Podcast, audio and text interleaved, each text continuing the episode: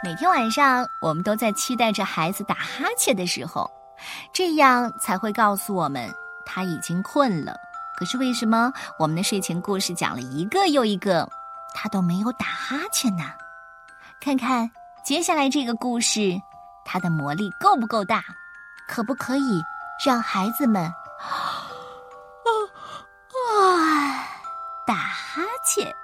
好吧，一起走进这个故事，名字就叫《打哈欠》，作者是来自德国的莫妮卡斯班和俄罗斯的松加布加伊娃，由广西师范大学出版社魔法象童书馆向我们推荐。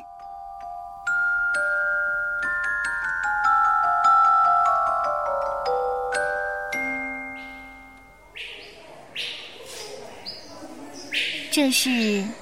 一座动物园。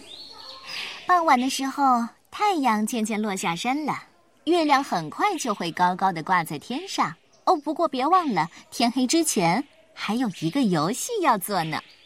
这个游戏可不是哪里都有的，也不是谁都可以参加的，它只会发生在这个大大的动物园里。每天八点，总是先从老虎开始。老虎很谦虚啊，从不吹嘘炫耀。它左边的胡须懒洋洋的微微卷起，这就足以让它第一个打哈欠了。哦哦，虽然它并不是很困。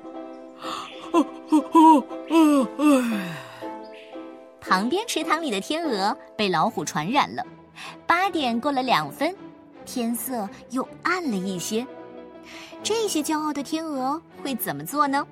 它们就像爱漂亮的公鸡一样，长长的脖子抬得高高的，看上去非常的优雅。不过，它们还是觉得有点不好意思。啊啊啊啊啊！啊！哈欠从天鹅的池塘传到了猪圈，小猪也要打哈欠喽。离游戏结束还早着呢。现在才八点过三分，打哈欠之前，小猪要先填饱肚子，然后在门上蹭蹭痒痒，最后伸一伸那短短的卷尾巴。它们用独特的方式迎接哈欠，和天鹅完全不一样。嗯，是这样的。这会儿该轮到鳄鱼了。鳄鱼池虽然不大。可是对他们来说呢，就是尼罗河。哈欠每次传到这里，都刚好是八点过四分。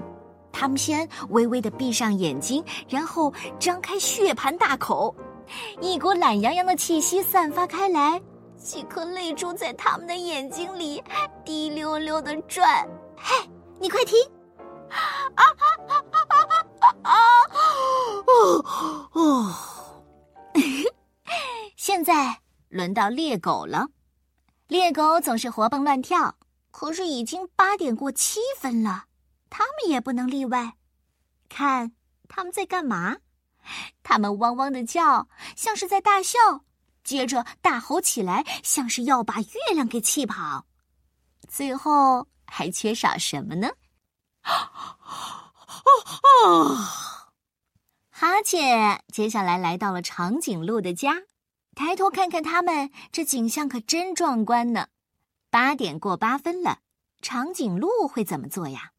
嘿，他们岔开长长的双腿，头低低的垂着，像顶着一千块石头。谁瞧上一眼都会笑破肚皮的，连最爱开玩笑的猴子都惊呆了。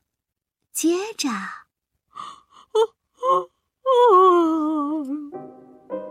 八点过九分了，长颈鹿之后，哈欠蔓延到了驴子的谷仓。这些驴子看上去可真好笑，它们的嘴唇往里翻，脏兮兮的牙齿全露了出来。哦，最好不要去看它们的牙齿，真的很脏哎。为什么它们都不能认真的刷牙呢？哈欠又来到了狮子谷，狮子正在舒舒服服的洗澡。哦，八点十分了，狮子也想参加打哈欠的游戏，可是他们最喜欢显威风了。突如其来的吼声差点把哈欠给吓跑。他们使劲儿摇了摇乱糟糟的鬃毛。哦，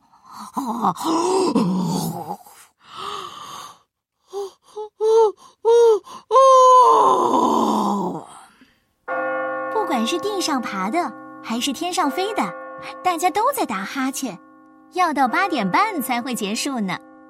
羊驼在打哈欠，接着是斑马，还有棕熊和袋鼠，最后是啊，树懒。树懒心想：“哦，太好了，终于不再吵吵闹闹的啦。现在动物园终于关上了大门，动物们也要躺下休息啦。那你呢？哦，你没有被哈欠给传染到吗？”啊我困了，董云阿姨也要睡了，晚安。